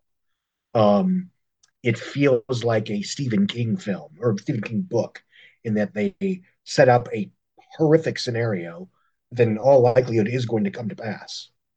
And the question is, is there going to be a last minute plot twist that gives you a happy ending or not? And it looks very nice. You can tell the you know the the money went toward the you know, the single location production design. Uh, Ralph Fiennes is obviously having a good time. Um, and I do think it works. And you know, another one of the, and we were seeing this a lot in 2019 before COVID screwed everything up, where you were having these mainstream pulpy opera entertainments that were dealing with economic inequality in a way slightly more complicated than just Bernie Madoff did it or Enron is bad. Um, so I think this film works very well alongside everything from Knives Out to Joker to Ready or Not, and you know Green Onion obviously is, or excuse me, Glass Onion as well, which comes out in about a week. But I guess my only misgiving, and this isn't really a criticism, it's sort of why it's a good film instead of a great one, is that it's pretty much a what you see is what you get kind of you know picture. And I'll stop rambling. Fair enough. Matt, what'd you think of uh, the menu? So, full disclosure, I like fucked up movies. And when I ultimately saw what this movie was about, um, I was watching it as giddy as could possibly be because I like seeing movies where people are just put through the ringer and are psychologically tortured. And I also think that that was the thing that really pulled me in here was the psychology of it all. I like that there is this metaphorical quality to the food that is being prepared here and how he weaves that uh, through his own artistry into what he's serving and is speaking directly to the themes of the film. And i, I agree with scott like that is my drawback too is that it's very on the nose uh, and also it plays its cards uh, pretty early. I was waiting for there to be some sort of a twist that never seemed to come. I also thought it was going to be more violent and it never really ever got to that point either. Uh, but I was riveted by the psychology of Anya Taylor Joy versus Ralph Fiennes and their two characters, and also just understanding who they were. I like the way that the film slowly reveals information about all these uh, guests uh, throughout the movie. We don't get like any backstories or any flashbacks or anything like that that are laid out for us. And so I kind of liked you know having to play catch up a little bit uh, with who everybody was why they were there and then the most brilliant part am i allowed to spoil Uh, I don't want to. I don't want to go into spoilers. uh, okay then all yeah. i'll leave it at is um the arc of some of the characters uh and where they all end up at the end Mm-hmm. I also thought was uh, very neatly and well laid out to the point that I believed it uh, when we got there. And that was actually a really hard ask, I think, of the audience to fully believe that we would get to that point and we would walk away from it believing that the characters are reacting to it the way that they're reacting to it. I'll leave it at that. Um, same thing too with uh, Anya Taylor Joy and how her conflict with Ralph Fiennes is resolved as well. I just thought the writing was extremely clever all throughout, and so found it to be very, very entertaining. Uh, it's not like I said, like like not a great film, uh, but a very good film and one that is a very easy recommendation. It plays very, very well, and I think we're seeing that play out here too with its box office performance. It overperformed uh, expectations wise, uh, and I think it's going to have legs on it too. Um, it may not be a straight up horror movie, which I think the marketing might have that probably helped, I think, with getting people in the door. And maybe it might disappoint some people where it's like, oh, it's not a jump scare like horror movie, it's not a cannibalism movie, it's not any of that. But I do think they're going to walk away from it, most people, finding that it's actually something more richer than that. And that's what's going to uh, hopefully help them tell people, yo, I watched the menu. It fucking rocks. Go check it out. oh, in that regard, I exact that's exactly why I think it overperformed beyond just the fact that everyone knew it was coming for the past three months with all the trailers that I see every single time you see that movie. Uh, but I do think it's because it's not a you know quote unquote generic horror feature and that it has some meat like for the average moviegoer it has meat on its bones compared to being something that's more you know you know whatever yeah, you walk you walk out of that movie feeling like you had a good time because the movie is essentially a dark comedy. Right. But it's trying to say something also, and I, I think those that combination of things is why it'll work out in the same way that something like Smile performs so well at the box office. It just it just feels like it has something extra there beyond just oh this was a bit of fun. Um, as far as my thoughts on the movie go, I don't want to go over too much of the same stuff that you guys have already said because I largely agree with everything you just went over. I will note that I think Ralph Fiennes is giving what I think is maybe the best comedic performance of the year. Um, I, there's something so specific about his chef character in the way that he presents himself that I just found to be hysterical. Uh, not necessarily in like a I am laughing constantly wild, wildly out loud way, but certainly in a this is a great actor entirely into the performance he wants to give here that balances this kind of level of menace mixed with this very dry sense of humor that I think the script serves him well with. And he's able to, yeah, match wits with Anya Taylor Joy's character with quite well. Like it's just, it all comes together in this way where it finds to be is clearly the MVP here. That's it. You have this great, like, terrific supporting cast of, you know, character actors and comedic performers and what have you. Uh, you know, obviously we talked about Taylor Joy already, and she's very good here. Leguizamo makes everything better for me. So like just having him here is like, yay, good. Like more of that, please. And Nicholas when Hoult, he, yeah, when yeah. he when he when he says, did he just quote Martin Luther King? I yeah. I died. I I laughed so freaking hard. Yeah. It was amazing. But uh Nicholas Hoult, I think, is actually my favorite comedic performance in the movie. I think he is so underrated as a character actor. Uh, he also showed like this kind of uh, quality about him in uh, the favorite in film and then the great in television. And I think that he's just been knocking out of the park lately when he's not being cast as like the dry uh leading man uh as like this pretty boy type like if they put him in like supporting character actor mode the guy is just killer in everything he does. I, I agree, and honestly, I think it's a benefit that he hasn't been too much catapulted to this kind of leading man, dry kind of guy. Like he, for well, the most they, part, they tried. They they, they did try with him. like, but remember, not... remember Tolkien? Remember Tolkien? Yeah, but to, not to the extent that you got worn out on the guy. Like I think for the most Oof. part, he's that was enough for me yeah no that yeah not that movie but no one saw the movie who cares? Like it's not it's not like you know every summer we got a new nicholas hoult action movie or something like this we yeah. like, he seemed to like if you pretty... love jack the giant slayer yeah. Exactly. nobody loved jack the giant slayer. Exactly. That happened. It's like i guess we're not just doing this. And so he's you know he pops up in things more often. As this this kind of guy or you know like mad max fury road even stuff like that where it just works for him. He seems to like yeah. get the lane he's in. And yes, I agree with you here. He is very good. I like finds more, but I still like think that he's it's be, given his character and given the characters around him, it's neat to see like who you end up thinking is probably the worst of these people. Um, and it, it's just like, it, but he, he makes it very funny as far as how he he handles himself here, which I found to be certainly admirable. Um, I do, I do think the movie yes, it's very funny. Yes, it's like well made for what's a you know it's essentially a smaller film that has one main location. Um, something I really enjoy without getting too far into it is that there's a there's a weird level of sadness that I found the film like wanting to explore with these characters despite not getting you know elaborate backstories but more implications and what have you that i appreciated that does get you to the point where matt you you mentioned with the ending as far as how you're geared to accept what takes place I do like that the film supplies that kind of information where you can certainly read an understanding of where how it would get that far.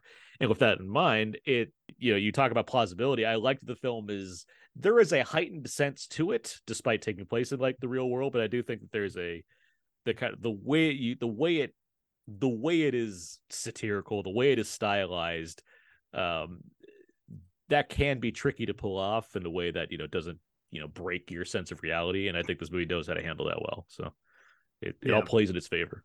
But I like that, without going into details, you know, the way it resolves at least one of its major character arcs. You know, it flirts with implausibility, but it makes so much character sense and emotional sense Yeah, that it's incredibly satisfying. Absolutely. for sure. Um, how how did the food look to you guys? I'm very curious about this. fucking delicious. All of it? I mean, I know there's one dish that a character makes that gets lambasted, but it looked really good to me. Uh, it was an undercooked dish. That's like, I want to try that anyway. I really, really like the screenplay structure of the courses being like the structure of the film. Thought that was very clever, and I also love the descriptions of the food too. And also those those got some of the biggest laughs out of people in the movie.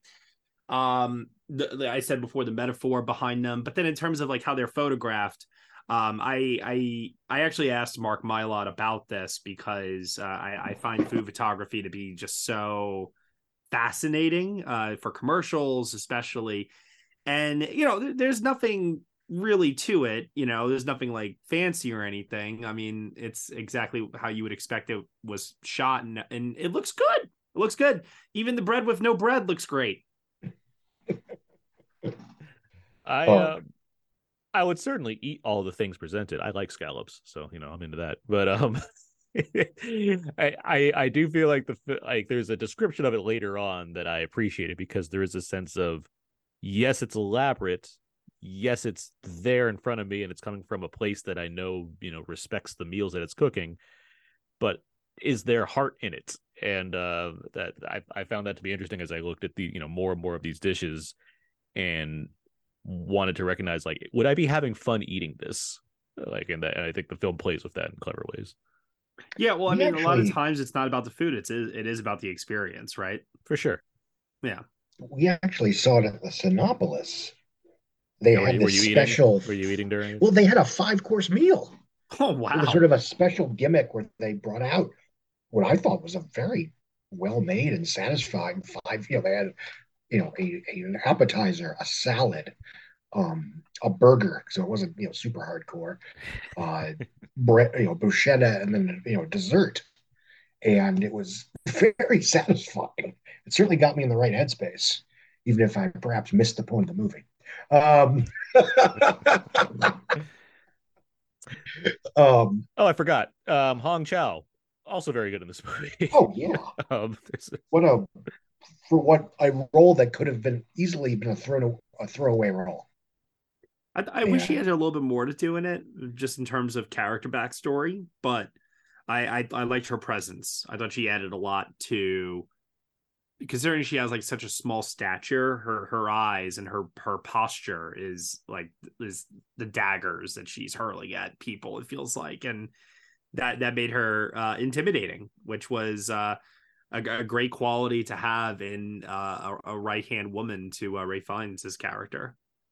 for sure. I, I would agree. I would get these are like elements that like it's a good movie without being a great movie. It's like, well, Right. I can recognize the like, uh, and, you know, I walk but, into but it's such like, an easy but it's such an easy recommendation now for people Yeah, For it's sure. fun, yeah, yeah that's the takeaway. I mean, it is a, it and the is a, fundamentals are all rock solid. yeah like i mean i i can't promise you it will be like one of the best films you'll see this year but i i can probably guarantee you'll not be bored watching it that yes, that's that's an easy thing to put out there.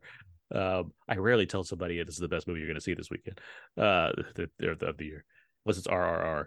Like I'll recommend that very easily and in the most because it's like I can't. I, there's no way to use hyperbole to describe that movie. It's like it is all of these things. Like I don't. Yeah. Like, there's not. There's not really another way to. which by the way describe that it. is my uh that that is my mom and dad you were watching this over thanksgiving movie i i am hell-bent on making that happen this weekend if i can good. because our because rrr needs to be seen by more people in general Yeah, I might take it to make. I'll just make it my official Hanukkah movie. I'll do that. then I'll solve my. I'll solve my problem. Um. All right, the menu. When should people go and see this movie? Tomorrow, Sc- Scott tomorrow yeah, in theaters. in theaters. Great, Matt. Uh yeah, definitely go now, I would say. So this way you can go when it's a full theater. I think it plays better, obviously, because of the laughs. Um, if you don't go see it in the theater, I'm sure it'll play uh, just as well, maybe slightly less so at home. But I, w- I would urge them to go see it right now. All right. I would agree. I do think it's a theater worthy movie. It's a lot of fun. I, I think having that atmosphere just would be great for, you know, getting a fun black comedy that, you know, gets everybody happy and excited, despite some terrible things that happen during it. And if Um, you choose to watch it at home, I suggest you go to Panda Express and get the family combo pack, bring it home, and slowly eat it while you're watching the film. Yes. Popcorn is optional. Fair enough. All right. Let's move on now. We've done our reviews. Let's get to some now that Scott's here, we can do this. We can play uh we can play we can play some games here. Oh boy. All right. That I've was seen you do course- that on camera.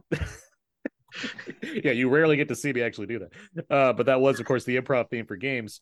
And I have a game for you guys this week. It is called Movie Foodie, uh, famous film dishes. I'm going to read to you a famous uh, food dish from a film of some kind, and you have to guess what the film is. If you think you know the answer, say your name and then the answer. Should be pretty straightforward. guys ready? Yep. All right. Here's the first one Big Kahuna Burger. Scott, Scott, uh, Pulp Fiction. Pulp Fiction is the correct answer. For the record, I did know that too. He was just faster. Yeah, it's fine. Here's the next one 50 hard boiled eggs. Oh shit. Shit. Yeah, I think I'm wrong, but Scott, Scott, old boy. incorrect.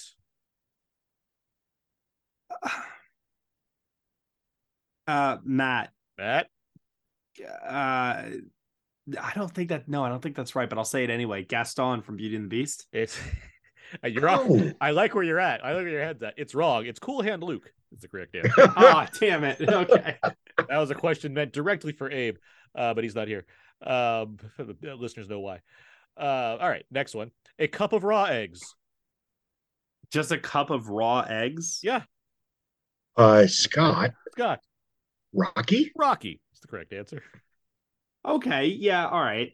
I mean, that, I feel like that could apply to a lot of other things, but that's okay. I mean, it, it probably could, but I think there's one key one that comes to mind. You know what? Scott got it. sure. Sure. Fair enough. Here's the next one. It's the last egg based one. Egg and toast. Hmm. Egg and toast. That's what I generally make for my own breakfast. But okay. Oh, you know what? Um. Uh, yeah, yeah, yeah. I, I, this is probably not the answer, Uh huh. but I do remember there's a scene in V for Vendetta when he makes her breakfast in the morning. That's correct. It's V for Vendetta. You're shitting me. No way. you got it. That is it? You're on the board. Yeah, that's it. Oh my god! Because I remember the close up and the sizzling of the pan when he's making Yeah. it, and he's wearing the gloves too. Yeah. It's like so memorable to it's me. an iconic shot of egg and toast. yes. Oh my god! I cannot like. I did not think that was the answer at all. I like how excited you are for the game. That's that makes me happy. Yeah, Okay, here's the next one. A Cubano sandwich. Cubano. Cubano sandwich. Here's the hint. One of the stars of this film is in the menu. I thought this would be an easier one after egg and toast. Really? You thought so? a I'm Cubano gonna sandwich. Christ. The answer is chef. Oh, You know oh. what? I've never seen Chef. Oh, well, that would not help. it's a big part of that movie. Okay, which actor is that? Like was like Wazamo, yeah. Okay. Yeah. yeah. Here's the next one. A strudel with cream. Oh, Matt. That's Matt? Inglourious Basterds. Inglourious Basterds is the correct answer. Here's the next one. Monkey brains. Scott Scott, Indiana Jones Temple of Doom. that is correct. Here's the next one. Welsh rabbit with a poached egg on top, bacon, scones, butter, cream, jam, lapsang tea, and some sausages. Matt. Matt, I I oh no, I had it in my head, but now I think I'm wrong. Uh, I'll say it anyway. Uh, when Harry met Sally. incorrect. Damn it. Scott for the steal. I am drawing a blank. There's Phantom Thread. Son of Oh. a bitch. Oh, That I should have deal known that. out. That I should have known that. What he what he says. You know, when, and- when you started saying like something very over elaborate, I was like, Uh-huh. oh, that sounds like something that Sally would order and when Harry met Sally, but god damn it. when he says and some sausages, and everyone's like, "Oh, this is kind of a comedy." That's like one of the greatest parts of Phantom Thread. Yep. Yep. Here's the next one: Turkish delights.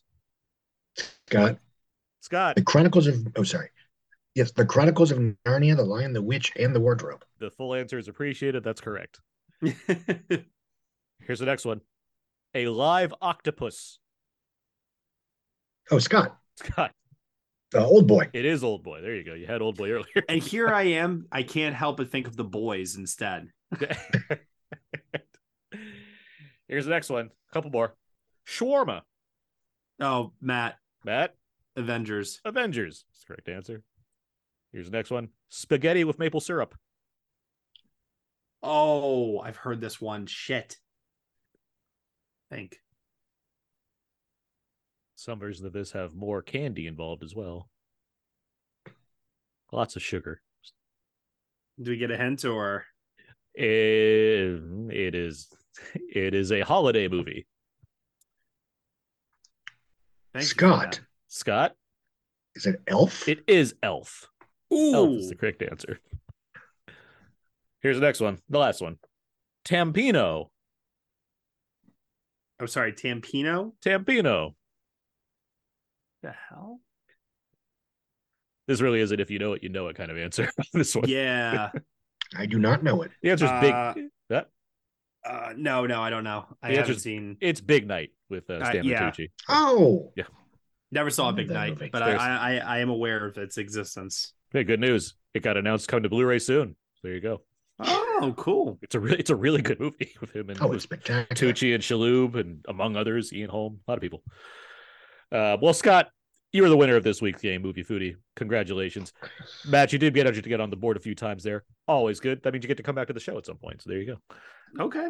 I'll take it. Yeah, you pulled out that V from Vendetta answer. That's great right there. I mean, that, I'm still shocked by that myself.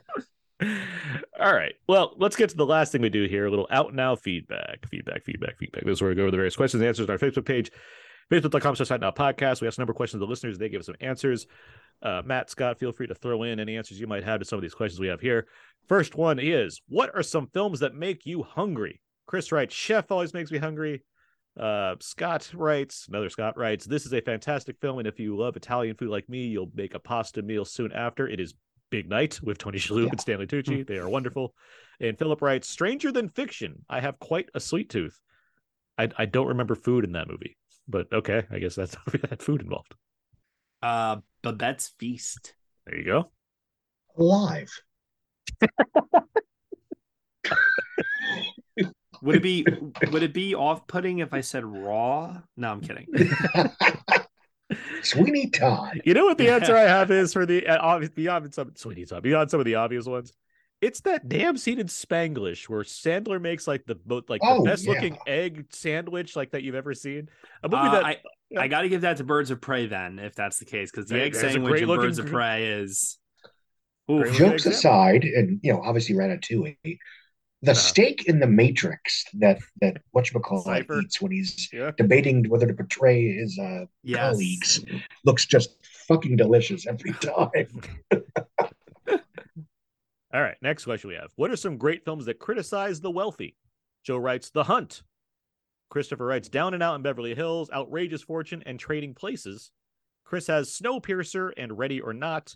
And excuse me, Philip has It's a Wonderful Life. Films that criticize the wealthy. Uh, Knives Out is an obvious one, but it- Yeah. um, trying to think of beyond the. I mean, obviously, the Grapes of Wrath. What I Um, like is how hilarious that movie is. It really gets you in the gut. Yes, yes, very funny. Um, I remember. I, I I was giving an interview the other day. I'm looking for the answer in my notes here. Um, that's what it was. Uh, the Exterminating Angel. I couldn't remember the title. Okay, yeah. I saw it a while ago, and uh, that that was a really good one. Just because I mean- it crossed my mind. Did, what we see? a, Oh, sorry. there was a no. Go ahead. Go ahead. Oh, I was gonna say. Uh, I guess Ready or Not would also qualify, right? Yeah, someone put that here. Yeah. yeah. Yeah, because that was that was a lot of fun. I enjoyed that one. There's a Chinese movie I saw in mid 2020 when there was nothing else to see. The 800. It's a two and a half hour pre World War II China versus Japan war film. And it's a very good distillation of the whole, you know, old, you know, old men sending young men to die kind of scenario. And there's this fascinating set piece, and I guess it's true, I looked it up, where like they're fighting and they're dying here in the war zone, but literally across the river, walking distance, you have life going on as normal with regular people, rich, middle class, whatever, mm-hmm. eating and dining and sort of watching the carnage like it's a game. It was something that just it's a fascinating set piece.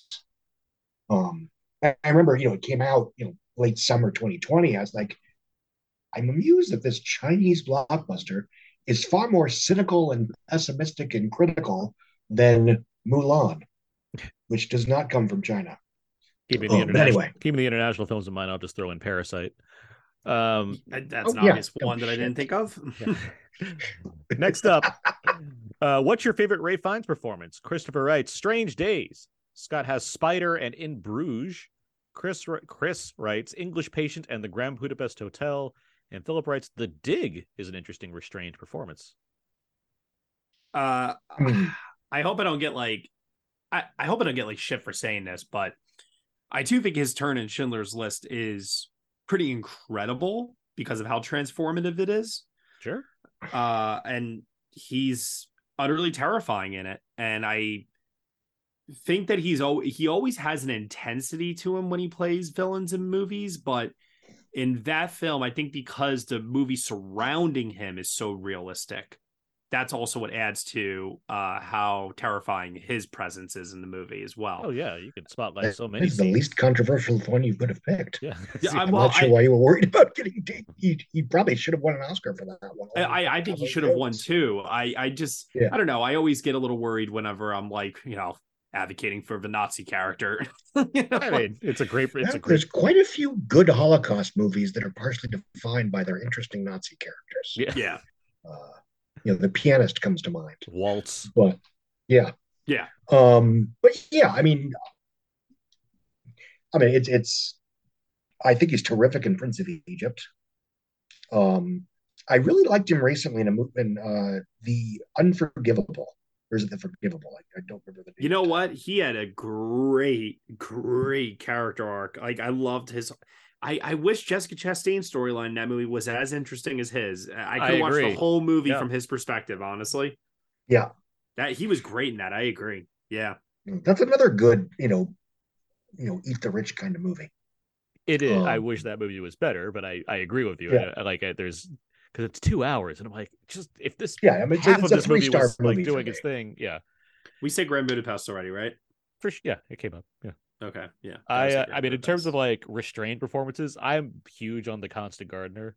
Um, oh yeah, I mean, and I mean, he, I mean, as much as Rachel Weisz got the Oscar for that, and like Pete Postlethwaite is doing some things, and Bill Nighy has a fun like I'm stammering now and I'm serious role. Like I think Ralph Fiennes, he is the center of that movie, and I think Yeah. he's really great in it. Oh, um, a performance of his that I actually think is one of his. I I shit you not when I say this. I think it's one of his top five best, and literally nobody ever talks about it. A bigger splash. Oh yeah, oh yeah. yeah, he gets to play a beer and wear a shirt open the whole time. He's having fun. That's great. He How often is- is he bad? His energy in that movie is explosive. Like I have never seen him be I that loose as he is in that I mean, movie. Yeah, it's like With that. the and when he's possible when- exception of the Avengers, has he ever been really bad in a movie? No. Ah. he's very good. He's a, he's a, yeah, he does. Sunshine. he's a classically trained English actor. That's Uh, said, Sunshine. He plays three different generations of characters in a very long and it is partially a Holocaust movie, but it's it's so long that it's actually that's only a small part of it. It, Oh, it, oh. it did come up just like Grand Budapest, but in Bruges, I mean, I just watched that again recently, and it's just so, just the the way he just goes on with the way he uses McDonagh's dialogue with him and Brendan, uh, Brendan uh, Gleeson is just so wonderful and so vulgar, but just really really funny.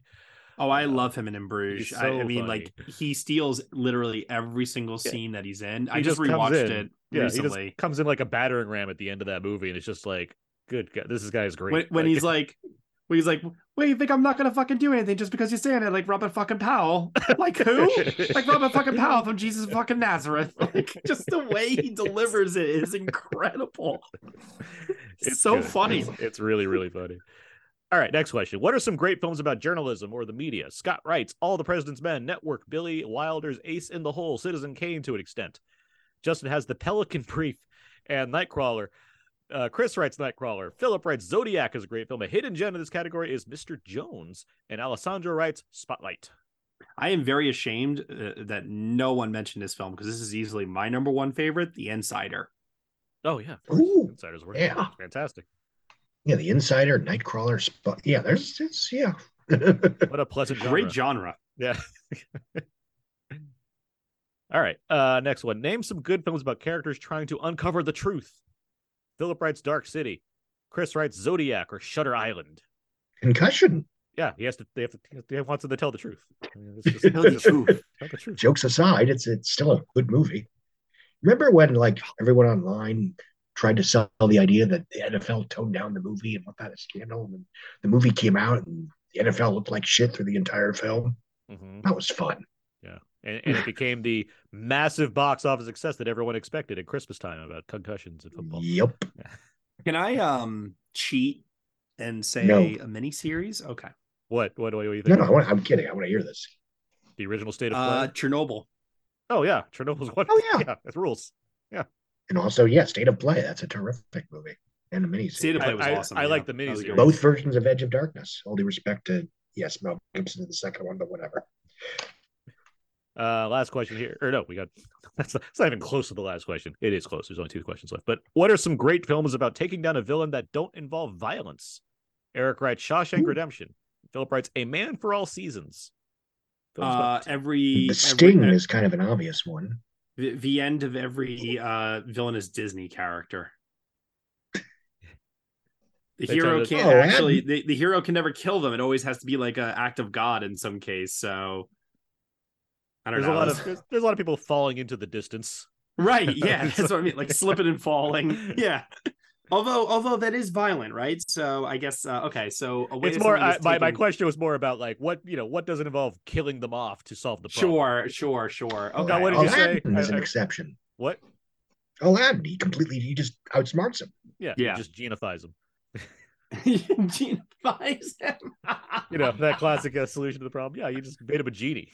That'll do it. Actually, I wish other Disney characters would consult, would consult people about that. How do we get? How do we get rid of Gaston? Have you tried turning him into a genie? That's a great idea, Lumiere. Um, let's do it. They got magic roses. There's a lamp over there. We can make this happen. All right, I need A lot of I need- whodunit films don't end in violence. Just I need to because, calm you know, down. Where the detective explains everything that happened. That's true. Yeah, that's true. And then usually the person gets hurled off into the police car at the end. Yeah. Yeah, True. that's a fun ending. Yeah, some knives, knives out. We'll just say. The Notorious does that. I mean, you can you can probably defer the idea that someone's probably going to get killed later, but by the end of that movie, it's like, oh, these, these are coming for a conversation. Actually, that was the last question. My bad. was it? I have question because I have questions for Bones and all, but that's for our Bones and all episode. But uh, we don't need to talk about cannibalism right now. That's something Scott can say for dinner conversation with his kids later. Um, Always. all right. Well, with all that said, that out of the way, that's out now feedback, feedback, feedback, and that's going to do it for this week's episode. Uh, how about now, Fair and Abe. You can find all of my work, my personal blog, thecodezeek.com. Everything I do ends up over there. I write for we, I write for We Live Entertainment and Why So Blu, and I'm on Twitter at Aaron's PS4. Uh, Matt Neglia, where can people find more of you online? Everybody can find me online anywhere at Next Best Picture. All the social media websites. Type that into Google. You will find me if you want to or not. Scott Mendelson, where can people find more of you online? Uh, I'm at, at Scott Mendelson on Twitter, and I'm at The Wrap. Um, I'll try to share my good stuff. Um, and I apologize for my delinquency, but I'm glad I was able to join. Ah, glad to have you here as always as well. Matt, glad to have you back on as well as always too. You can find all of the other episodes of Out Now with on iTunes, Audioboom, Spotify, and Stitcher. Feel free to email us at outnowpodcast at gmail.com. Uh, follow us on all the socials. We have Facebook, Twitter, and Instagram. Um, and of course, uh, once again, uh, find, uh, find us on uh, iTunes and give us a rating and review, which will be wonderful.